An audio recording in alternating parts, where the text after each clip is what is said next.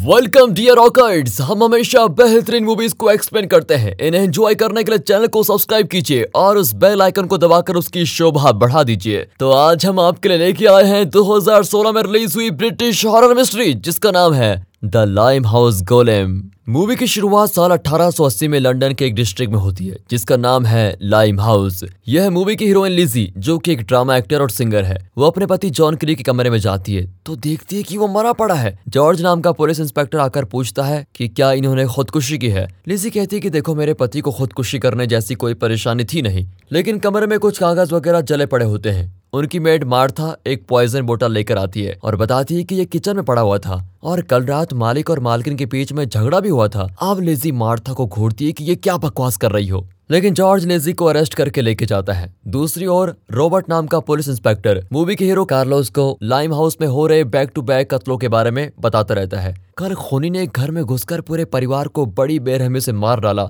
लोग समझते हैं कि ये खूनी एक गोलेम है। गोलेम जबिश लोग कथाओं में लकड़े वगैरह से बनाया गया एक पुतला था, लेकिन अचानक उसमें जान आ गई और वो शैतान बनकर लोगों को मारकर खाने लगा। कोई उसे कंट्रोल नहीं कर पाया। अब वे क्राइम स्पॉट पर पहुँचते हैं। प्रेस वाले उनसे सवाल करते हैं, लेकिन रॉबर्ट कहता है, आज से कार्लोस इस केस के इन्वेस्टिगेटिंग ऑफिसर हैं। इस तरह कार्लोस को केस सौंप कर रॉबर्ट चला ही जाता है। अब क्राइम स्पॉट पर एक पुलिस ऑफिसर एक्सप्लेन करता है कि इस घर में ग्रैंड नाम का आदमी, उसकी पत्नी, उनके दो बच्चे और एक मेड रहते थे। नीचे उनकी शॉप है। कातिल ने सबको मार डाला, बच्चों को भी नहीं छोड़ा। कपल के चेहरे बुरी तरह डैमेज किए गए हैं। कातिल ने दीवार पर कुछ लिखा होता है की कत्ल करना एक कला है। उसे कला की तरह एंजॉय करना चाहिए।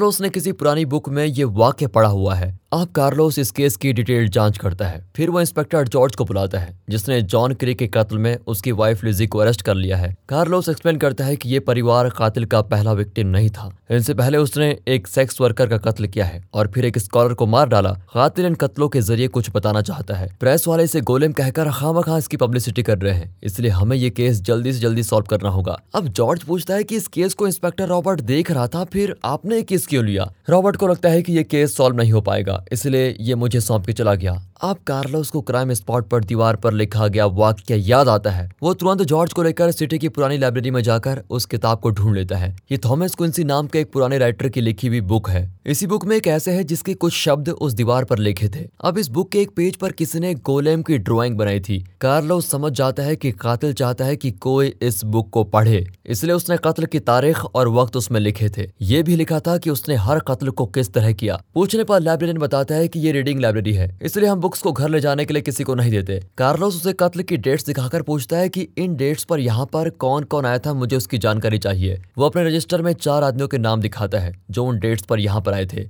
वह Karl Marx Dan Leno Justin और जॉन क्री कार्लोस अपने एक्सपीरियंस से जान पाता है कि ये हैंड राइटिंग क्राइम स्पॉट पर दीवार पर लिखी हैंड राइटिंग से बिल्कुल मैच करती है। वो लाइब्रेरियन और वहाँ के स्टाफ के हैंड राइटिंग को चेक करना चाहता है। तभी इंस्पेक्टर जॉर्ज बताता है कि जॉन क्री तो आज सुबह मर गया। उसकी वाइफ ने उसको जहर दे दिया था। अब कार्लोस जॉर्ज को बुक देकर कहता है कि तुम जॉन क्री को छोड़कर बाकी तीन लोगों के बारे में इन्फॉर्मेशन कलेक्ट करो। मैं जॉन क्री के कत्ल का केस देखने जा रहा हूँ। अगर वही खूनी था तो हम अभी सीरियल किलिंग का केस क्लोज कर सकते हैं। ये कहकर वो कोर्ट जाता है। वहाँ प्रोसिक्यूटर लेजी से सवाल पे सवाल करता रहता है। लेजी कहती है कि मेरे पति ड्रामा कंपनी में स्क्रिप्ट राइटर थे और मैं एक्टिंग और सिंगिंग करती हूँ। रिसेंटली उनका एक ड्रामा ठीक से नहीं चला और मुझे लगता है कि इसी स्ट्रेस के कारण उन्होंने खुदकुशी कर ली। मरने से पहले दिन तक वो लाइब्रेरी में जाकर किताबें पढ़ रहा था और लाइब्रेरी ने बयान दिया कि जॉन क्री बहुत ही खुश दिखाई दे रहा था। और तुम कहती हो कि उसे स्ट्रेस था? तुम झूठ बोल रही हो। पूछताछ में पता चला है कि बचपन से तुम्हारा बिहेवियर कुछ ठीक नहीं था। तभी लिजी अपने बचपन के बारे में बताती है। लिजी और उसकी माँ सेलर्स के लिए कपड़े सिल कर देती थी। लिजी को डांसिंग और एक्टिंग का बहुत ही बड़ा शौक था। और एक सेलर के कहने पर उसने कुछ परफॉर्म करके भी दिखाया। लेकिन जब वो आदमी गलत टच करने लगा तो लिजी उसको धक्का देकर घर आ गई। लेकिन लिजी की माँ ने उसको खूब डांटा कि किसी आदमी को अपने पास भटकने मत देना। उस आदमी के छूने से तुम अपवित्र हो गई हो। और फिर उसका पाप धोने के लिए उसकी माँ ने लिजी के शरीर पर जलता हुआ चिमटा दबा दिया। अब जज और प्रोसिक्यूटर उसकी बात पर विश्वास ही नहीं करते, लेकिन कार्लोस को लगता है कि इस लड़की पर गलत इल्ज़ाम लगाया जा रहा है। उसी शाम को जॉर्ज कार्लोस को जॉन क्री का फ़ोटो ला कर देता है। अब कार्लोस के पास सभी सस्पेक्ट्स के फ़ोटो हैं। अब जॉर्ज डैन लियोनो नाम के सस्पेक्ट की डिटेल्स कलेक्ट करने जाता है। यहाँ कार्लोस उस बुक में कातिल के लिखे नोट्स को पढ़ रहा होता है और जॉन क्री को कातिल की तरह इमेजिन करता है। सितंबर फिफ्थ एटीन एटी को मैंने इस बुक में लिखा ऐसे पढ़ा, लगभग सौ साल पहले राइटर थॉमस क्विंसी ने कत्ल करने की कला के बारे में इतना अच्छा से लिखा है कि उसको पढ़कर मैं भी एक कत्ल करने के लिए इंस्पायर हुआ। मैंने पहले कत्ल के लिए एक कमज़ोर दुकानदार को चुना, लेकिन उसे मारने की हिम्मत नहीं हुई। जब मैं बाहर आया तो एक सेक्स वर्कर मुझे बुलाने लगी। मैं उसे पैसे देकर एक जगह लेके गया और मौका पाकर उसके पेट में छुरा भोंक मार डाला। लेकिन अब कार्लोस श्योर नहीं है कि ये हैंड राइटिंग जॉन क्री की है। वो जेल सेल में लेजी से मिलता है और पूछता है, क्या सच में तुमने अपने पति को जहर दे दिया था? वो ना में जवाब देती है कार्लोज एक्सप्लेन करता है कि लाइम हाउस में हो रहे सीरियल किलिंग में तुम्हारा पति जॉन क्री भी एक सस्पेक्ट है। लाइब्रेरी में थॉमस क्विंसी की एक बुक में कातिल की हैंडराइटिंग मिली हुई है। मुझे तुम्हारे पति की हैंडराइटिंग को बुक की हैंडराइटिंग से मैच करके देखना है। अगर मैच हुई तो हम जॉन क्री को कातिल प्रूव कर पाएँगे और ये भी प्रूव करेंगे कि तुमने उसकी असलियत जानकर उसे रोकने के लिए उसको जहर देकर मार डाला। लेकिन लिजी साफ़ कह देती है कि मेरे पति ने अपने लिखे हुए सारे पेपर्स जला दिए, इसलिए उनकी हैंड राइटिंग आपको कभी नहीं मिलेगी और वो कभी कातिल नहीं बन सकते। ये कहकर वो अपनी कहानी बताती है। बचपन से लिजी को एक स्टेज एक्टर बनने का बहुत ही बड़ा शौक था। लेकिन उसकी माँ उसको बहुत मारती, बहुत टॉर्चर करती थी। जब माँ मर गई तो वह आज़ाद फील करने लगी। उन दिनों उसने एक ड्रामा कंपनी के लीड एक्टर डैन लियोनो की स्टेज परफॉर्मेंस देखी। ऑडियंस को उस पर फिदा होता देखकर लिजी के मन में भी एक फ़ेमस एक्ट्रेस बनने का जुनून सवार हो गया। उसने ड्रामा कंपनी के ओनर जिसे वो अंकल कहती थी, उनसे विनती करके कंपनी में छोटी सी नौकरी ले ली। बुक्स पढ़ने में लिजी का इंटरेस्ट देखकर डैन लियोनो उससे बहुत इंप्रेस हुआ। उसने लिजी को कई बुक्स ला कर दिए और एक्टिंग भी सिखाई। लेकिन दूसरी लड़कियाँ इस बात से जलती थी। यहाँ हमको दिखाते हैं कि उन लड़कियों में से एक लिजी की प्रेजेंट मेड मारता है, जो उस वक्त ड्रामा की लीड एक्ट्रेस थी। प्रेजेंट में लॉयर पूछता है कि क्या डैन लेनो और तुम्हारे बीच कोई अफेयर था? जिसकी वजह से तुम्हारे पति जॉन क्री ने खुदकुशी कर ली। लिजी कहती है कि डॉन लेनो और मेरे बीच सिर्फ़ अच्छी दोस्ती है। लेकिन लॉयर बताता है कि लाइम हाउस सीरियल किलिंग में डैन लेनो एक सस्पेक्ट है। इसलिए कोर्ट को शक है कि तुम दोनों ने मिलकर जॉन किरी को मारा है। ये सुनकर तो कार्लो चौंक ही जाता है कि इंस्पेक्टर रॉबर्ट जो सीरियल किलिंग्स को इन्वेस्टिगेट कर रहा था, उसने मुझसे क्यों छुपाया कि डैन लेनो ऑलरेडी सस्पेक्ट है? वो गुस्से में रॉबर्ट से सवाल करता है। वो कहता है कि डॉन लेनो एक बड़ा एक्टर है, वो सस्पेक्ट ज़रूर है, लेकिन मैंने उसे ज़्यादा इन्वेस्टिगेट क्यों नहीं किया? ये तुम्हें खुद ही पता चल जाएगा। अब ये केस बहुत ही पेचीदा हो गया है। वो रॉबर्ट को दी हुई इन्वेस्टिगेशन फाइल्स को चेक करता है तो पता चलता है कि जिस सेक्स वर्कर का खून हुआ था, उसकी ड्रेस पर डैन लेनो की ड्रामा कंपनी का लेवल था। लेकिन डैन लियोनो ने पुलिस को बताया था कि उसने कुछ साल पहले ड्रामा कंपनी की ड्रेसेस एक सेकंड हैंड कपड़ों की दुकान में बेच दी। उसकी रिसिप्ट भी डैन लेनो के पास होती है। को तो देखिए, उसी शॉप के ओनर और उसके पूरे परिवार का कत्ल हुआ है और कार्लोस उस केस को ही इन्वेस्टिगेट कर रहा होता है। ज़रूर इन कत्लों में डैन लेनो का कोई कनेक्शन तो ज़रूर है। अब कार्लोस फिर से लिजी से मिलता है। वो कहती है कि इंस्पेक्टर रॉबर्ट ने डैन लेनो को सस्पेक्ट लिस्ट में रखा और आप मेरे पति को उस दिन सस्पेक्ट बता रहे थे। पुलिस मेरे साथ गेम क्यों खेल रही है? कार्लोस कहता है कि तुम पूरा सच नहीं बताओगी तो तुम्हें फांसी हो जाएगी, फांसी। मैं तुम्हें बचाने की कोशिश कर रहा हूँ। अब लिजी अपना फ्लैश बताती है। डैन लेनो और लिजी की दोस्ती देखकर ड्रामा ग्रुप की दूसरी लड़कियाँ बहुत चिड़ती थी। मार्था तो लिजी को इंसल्ट करती रहती थी और उसे नौकरानी की तरह ट्रीट करती थी। उनके ग्रुप में एक बोना था जो लड़कियों को आँखें फाड़ कर देखता रहता था। डैन लेनो उसको बाहर भगा देता है। उन्हीं दिनों लिजी पहली बार जॉन क्री से मिली, जो ड्रामा कंपनी का स्क्रिप्ट राइटर था। लिजी बहुत ही टैलेंटेड लड़की थी और उसे सब पसंद करते थे। जॉन क्री भी उसको पसंद करने लगा, लेकिन मार्ता भी जॉन क्री को पसंद करती थी और लेजी से जेलस फील करती थी। एक दिन डिनर के वक्त वो बोना लिजी को गलत रच करने की कोशिश करता है, लेकिन लिजी उसका हाथ पकड़कर मरोड़ देती है। जॉन क्री गुस्से में कहता है की लिजी यहाँ सेफ़ नहीं है, मैं उसे अपने घर लेके जा रहा हूँ। डैन लेनो भी कह देता है की मैं उसे लेके जाऊँगा। इस तरह लिजी के लिए दोनों आदमियों में लड़ाई हो जाती है। और ये देखकर तो मार्था जलकर राख होती जा रही होती है। आखिर में लिजी जॉन क्री के साथ चल जाती है। अगले दिन जब वो कंपनी में आती है तो बोना मरा पड़ा होता है। और प्रेजेंट में कार्लोस पूछता है, क्या तुम्हें शक है कि जॉन क्री या डैन लेनो ने बोने का कत्ल किया था? लिजी ना में जवाब देती है और बताती है कि बोने के मरने के बाद मुझे बैक स्टेज का काम छोड़कर ऑडियंस के सामने स्टेज पर परफॉर्म करने का चांस मिला और मेरी अच्छी परफॉर्मेंस को देखकर ऑडियंस मुझे बहुत पसंद करने लगी। अगले सीन में जॉर्ज कार्लोस को बताता है कि जॉन क्री लिजी से बहुत प्यार करता था और उसके लिए बहुत पॉजिटिव था। शायद वही उन आदमियों को मार डालता था जो लिजी के पास आने की कोशिश करते थे। कहीं जॉन क्री एक साइको तो नहीं था? तभी उन्हें एक और कत्ल का पता चलता है। एक छोटी लड़की उन्हें घर में लेके जाती है, जहाँ पर एक आदमी का बेरहमी से कत्ल हुआ है। उसके साथ एक नन होती है, जो बताती है की यह आदमी औरतों का फ़ायदा उठाता है। कातिल ने इसे मारकर कोई गलती नहीं की। कार्लोस और जॉर्ज अब कार्ल मार्क्स से मिलने के लिए जाते हैं। कत्ल जिन तारीखों पर हुए, उस वक्त जॉन क्री और डैन लेनो के अलावा और दो आदमी लाइब्रेरी गए थे। वे हैं कार्ल मार्क्स और जस्टिन अब कार्लोस और जॉर्ज कार्ल मार्क्स से मिलते हैं। कार्ल मार्क्स को तो आप जानते होंगे।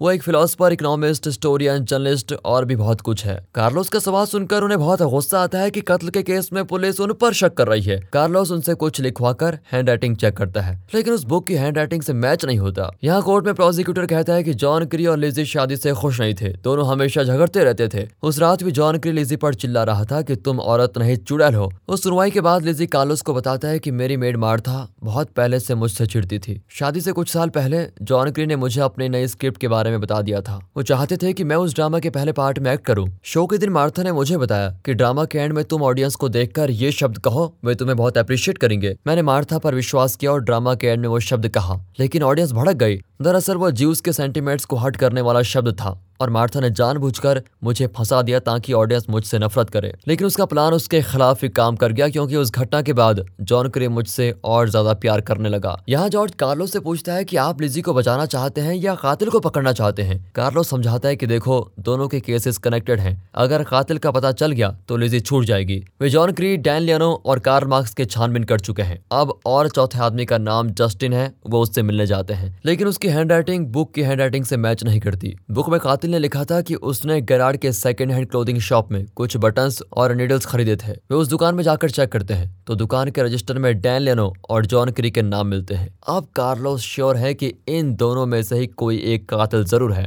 वो डैन लेनो से पूछता है कि जॉन क्री और लिजी की रिलेशनशिप कैसी थी और वो बोना कैसे मरा? आपकी ड्रामा कंपनी का ओनर जिसे लिजी अंकल बुलाती थी, उस अंकल का क्या हुआ? डैन लेनो सिर्फ़ अंकल के बारे में कुछ बताता है, जिसे सुनकर कार्लोस शौक हो जाता है। अब वो लिजी से अंकल के बारे में पूछता है। वो रिवील करती है कि अंकल ने एक दिन उसे न्यूड पोज देने को कहा और उसकी फ़ोटोज़ खींची। जब जॉन क्री को पता चला तो उसने लिजी को अंकल से बचाने के लिए शादी का प्रस्ताव रखा। लिजी भी मान गई, लेकिन शादी के बाद उसे पता चला कि जॉन क्री उसे कंट्रोल करना चाहता है। और रोज लिजी को टॉर्चर करता और ज़बरदस्ती सेक्स के लिए मजबूर करता। कुछ दिन बाद लिजी डैन लियानो को अपनी प्रॉब्लम बताने गई। तब मार्था को भी एक्टिंग चांस मिलना बंद हो गया था। लिजी ने उसको डबल सैलरी ऑफ़र की और उसे अपने घर पर मेड का काम दिया। उसने जानबूझकर मार्था और जॉन क्री के बीच अफेयर करवाया, ताकि जॉन क्री लिजी को सेक्स के लिए तंग ना करे। इस तरह लिजी अपनी एक्टिंग करियर पर ध्यान दे सकती थी। इसी बीच उसको पता चला कि जॉन क्री ने अपनी नई स्क्रिप्ट को पूरा किया ही नहीं। उसने सिर्फ़ लिजी को इम्प्रेस करने के लिए पहला पार्ट लिखकर उसे एक्टिंग करने का मौका दिया। लिजी बहुत गुस्सा हो जाती है क्योंकि इस स्क्रिप्ट को लेकर लिजी ने कई सपने देखे थे। लेकिन अब वो कहती है कि इस स्क्रिप्ट को मैं पूरा करूँगी और परफॉर्म भी करूँगी। लिजी बाकी स्क्रिप्ट खुद ही लिखती है और उसे परफॉर्म भी करती है। लेकिन शो एकदम फ्लॉप होता है। जॉन क्री को गुस्सा आता है कि मेरी अच्छी स्क्रिप्ट को अपनी घटिया राइटिंग से तुमने फ्लॉप कर दिया। अब ये सभी बातें सुनकर कार्लोस कहता है कि जॉन क्री ने ठीक ही कहा था। तुमने उसका स्क्रिप्ट इस कदर बिगाड़ दिया कि उसका करियर ही खत्म हो गया। इसी फ्रस्ट्रेशन में उसने कत्ल करना शुरू कर दिया, और वही असली गोलेम है। उस फ्लॉप शो की रात से ही कत्ल होना शुरू हुए थे। लेकिन लिजी जिद पकड़े हुए है कि जॉन क्रे कातिल नहीं है। अब कार्लोस तंग आ जाता है कि मैं तुम्हें बचाने की कोशिश कर रहा हूँ, लेकिन तुम हो कि खुद फांसी चढ़ने पे तुली हुई हो। लिजी कहती है कि मुझे किसी की मदद नहीं चाहिए, जो करना है वो मैं खुद ही करूँगी। दरअसल लिजी ने बचपन से यही सीखा था कि मर्दों से कभी मदद मत लेना, वे तुम्हारा फ़ायदा उठाएँगे। अगले दिन कोर्ट में लेजी को फांसी की सजा सुनाई जाती है। कार्लोस को फिर भी उससे इतनी हमदर्दी है कि वो विनती करता है कि प्लीज़, तुम एक बार कोर्ट को सच बता देती कि जॉन क्री ने ही सारे कत्ल के हैं तो तुम्हें फांसी की सजा नहीं मिलेगी और इस वजह से तुम्हारी सजा कम हो जाएगी। लेकिन लिजी कहती है कि अब बहुत देर हो चुकी है। जॉन क्री ने अपने सारे स्क्रिप्ट जला दिए, लेकिन एक स्क्रिप्ट है जो अभी भी डैन लियानो के पास है। आप उसको जाकर चेक कीजिए। अब कार्लोस के अंदर नई उम्मीद जागती है, और वो कहता है कि मैं तुम्हें फांसी से ज़रूर बचाऊँगा। कार्लोस सीधे डैन लियानो से जॉन क्री का हैंड रिटन स्क्रिप्ट माँगता है। डैन लियानो बताता है कि जॉन क्री ने ड्रामा की बाकी स्क्रिप्ट एक लाइब्रेरी बुक में लिखी थी। ये सुनकर कार्लोस और जॉर्ज लाइब्रेरी जाते हैं, लेकिन वहाँ वो बुक गायब होती है, और तभी एक औरत तेज़ी से बाहर जाती हुई दिखती है। वे उसे पकड़ लेते हैं। ओह, ये तो मारता है। वो बताती है की मैं इस स्क्रिप्ट को परफॉर्म करना चाहती हूँ। लेकिन कार्लोस बुक को छीन लेता है। इस बुक में लिखी स्क्रिप्ट की हैंड राइटिंग दीवार की लिखी से एकदम मैच करती है। अब कार्लोस को यकीन हो जाता है कि जॉन क्रीन ने ही सारे कत्ल किए हैं। इस एविडेंस के आधार पर, वो लिजी की फांसी को एक घंटे के लिए टाल देने का कोर्ट ऑर्डर ले आता है। कार्लोस को देखकर लिजी बड़ी खुश हो जाती है कि उसने बाकी स्क्रिप्ट का पता लगा लिया। फिर कार्लोस उससे कन्फेशन स्टेटमेंट माँगता है, जिसे मजिस्ट्रेट को दिखाकर वो उसकी फांसी रद्द करवा देगा। तुम ये लिखो कि मेरा पति बेरहमी से कई लोगों का कत्ल कर चुका था। मैंने उसे रोकने के लिए उसे जहर देकर मार डाला। लिजी लिखने बैठती है, लेकिन वो कार्लोस से बहुत इंटीमेट बात करती है और वो बुक मांगती है जिसमें कत्ल की पूरी डिटेलिंग लिखी गई है और एक स्क्रिप्ट की तरह लिखा गया है। वो अपने कन्फेशन स्टेटमेंट में लिखती है कि आई एम द गोलेम उस उसकी हैंड राइटिंग को देखकर कार्लोस का तो खून जम जाता है। ये हैंड राइटिंग उस बुक में लिखी हुई हैंड राइटिंग से बिल्कुल मैच करती है। अब रिवील होता है कि कातिल जॉन क्री नहीं लिजी ही है। इतने लोगों को बेरहमी से उसने कत्ल किया था। उसने ऐसा क्यों किया? एक एक करके अब बताया जाता है। बचपन में उसे उसकी माँ बहुत टॉर्चर करती थी। जब लिजी सह नहीं पाई तो उसने अपनी माँ को बेरहमी से मार डाला। उसे गंदे ख्यालों वाले आदमियों से चिड़ थी। जो औरत को इंसान नहीं, अपना खिलौना समझता था। बॉने ने उसे गलत टच किया, इसीलिए लिजी ने उसे भी मार डाला। अगला नंबर था अंकल का, जिसने ज़बरदस्ती लिजी के न्यूज़ फ़ोटोज़ लिए। एक दिन उसने थॉमस क्विंसी का वो ऐसे पढ़ा, जिसमें लिखा था कि कत्ल करनी भी एक कला है। वो कुछ भी करके फ़ेमस होना चाहती थी, और अब उस पर खून करने का बहुत सवार हो गया। उसने लाइव हाउस के लोगों का खून करना शुरू कर दिया। वो खुद एक गोलेम बन गई, और हर खून के बाद वो खुद को और पावरफुल और फ़ेमस समझने लगी। कार्लो से पागल था जो आज तक उसके मासूम चेहरे पे विश्वास करता रहा। आज वो समझा की लिजी कितनी शातिर कातिल और कितनी अच्छी एक्टर भी है। जब जॉन क्री को पता चल गया कि लिजी खूनी है तो लिजी ने उसको जहर दे दिया। अब प्रेजेंट में उसने बड़ी चालाकी से कार्लो से अपना काम करवा लिया और वो बुक भी मंगवा ली, जिसमें उसकी हैंड राइटिंग थी। उसे लगता है कि लास्ट मोमेंट में कार्लोस को उसके लिए हमदर्दी होगी और वो उसको फांसी से बचा लेगा। लेकिन स्टेटमेंट पर लिजी की हैंड राइटिंग को देखकर कार्लोस असलियत जान चुका है। वो लिजी का स्टेटमेंट और थॉमस क्विंसी की बुक लेकर बाहर चला जाता है। फिर वो लिजी का कन्फेशन स्टेटमेंट मजिस्ट्रेट को नहीं देता और उसको फाड़ है। इस वजह से एक घंटे के बाद लिजी को फांसी देने के लिए लेके जाते हैं। वो चिल्लाती है कि डिटेक्टिव कार्लोस के पास मेरा कन्फेशन है, मुझे फांसी नहीं होनी चाहिए। ये कहकर वो कार्लोस को देखती है, लेकिन वो भी बिना रिएक्शन के भूत की तरह खड़ा रहता है। अब लिजी रियलाइज़ करती है कि कार्लोस ने उसकी हैंड राइटिंग देखकर उसकी असलियत जान ली है। अब वो रोती नहीं, बल्कि सर उठाकर फांसी चढ़ने को तैयार हो जाती है, क्योंकि अपनी पूरी लाइफ में वो एक फ़ेमस एक्ट्रेस बनना चाहती थी। आज उसको एक स्टेज मिला है। ये ड्रामा का स्टेज नहीं, फांसी का स्टेज है। वो मुँह पे काला कपड़ा भी नहीं डालने देती और कहती है कि मैं मरूँगी तो शान से और मरते वक्त मैं अपनी ऑडियंस का रिएक्शन देखना चाहती हूँ। फिर उसे फांसी लगा दी जाती है। कुछ दिन के बाद डैन लेनो, जॉन क्री की वही स्क्रिप्टेड ड्रामा परफॉर्म कर रहा होता है, जिसे लिजी ने पूरा किया था। हीरोइन का रोल मार्था कर रही होती है। लास्ट सीन में हीरोइन को फांसी पे चढ़ना होता है और मार्था वो सीन करती है। लेकिन अचानक सेफ्टी मेजर्स मिस हो जाते हैं और वो सच में फांसी पर लटक जाती है। डेलोनो घबरा जाता है कि लोगों को पता चल गया तो कंपनी की रेपुटेशन खराब हो जाएगी। इसलिए वे किसी को कुछ नहीं बताते। आखिर में डैन लेनो मार्था की तरह ड्रेस पहनकर स्टेज पर आता है और ऑडियंस उसको खूब अप्रिशिएट करती है। तभी कार्लोस को स्टेज पर डैन लेनो नहीं बल्कि लिजी दिखती है। वो दंग रह जाता है कि लिजी किस कदर उस पर छा गई है। उसने कत्ल को भी कला की तरह किया और जैसा वो चाहती थी, वो फ़ेमस हो गई। और इसी के साथ ये मूवी यहाँ पर खत्म होती है। दोस्तों, अगर वीडियो अच्छी लगी हो स्टोरी अच्छी लगी हो एक्सप्लेनेशन अच्छा लगा हो तो इसे ज़्यादा से ज़्यादा शेयर करें। वीडियो को लाइक कीजिए चैनल को सब्सक्राइब फिर मिलता है अगली वीडियो में, तब तक के लिए गुड बाय अपना ख्याल रखें। And finally thanks for watching